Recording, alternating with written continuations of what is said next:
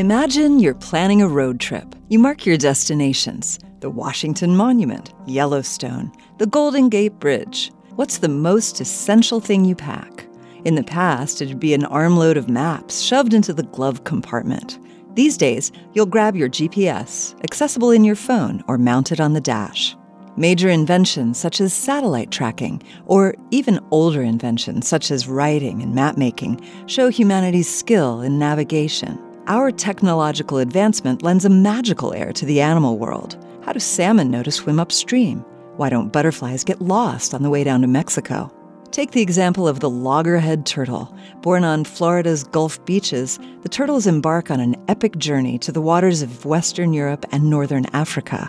Yet they return years later to the very beaches on which they were born, completing a round trip of thousands of miles. Loggerheads rely on Earth's magnetic field as their very own GPS. The field produces unique magnetic signatures all around the world. But for turtles, as well as for humans, there's no place like home. Research suggests a loggerhead remembers the magnetic signature of its birthplace, a process called geomagnetic imprinting.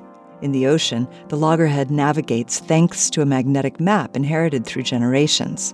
The map tells the turtle what direction to swim when it encounters different magnetic signatures. Eventually, the turtle follows its map home, nesting on the very beach where it hatched, and the process begins anew. Is this magic? Perhaps not, but it reminds us that there's always more to discover and more to marvel at on the journey of science. This moment of science comes from Indiana University with production support from the Office of the Provost. I'm Yael Ksander.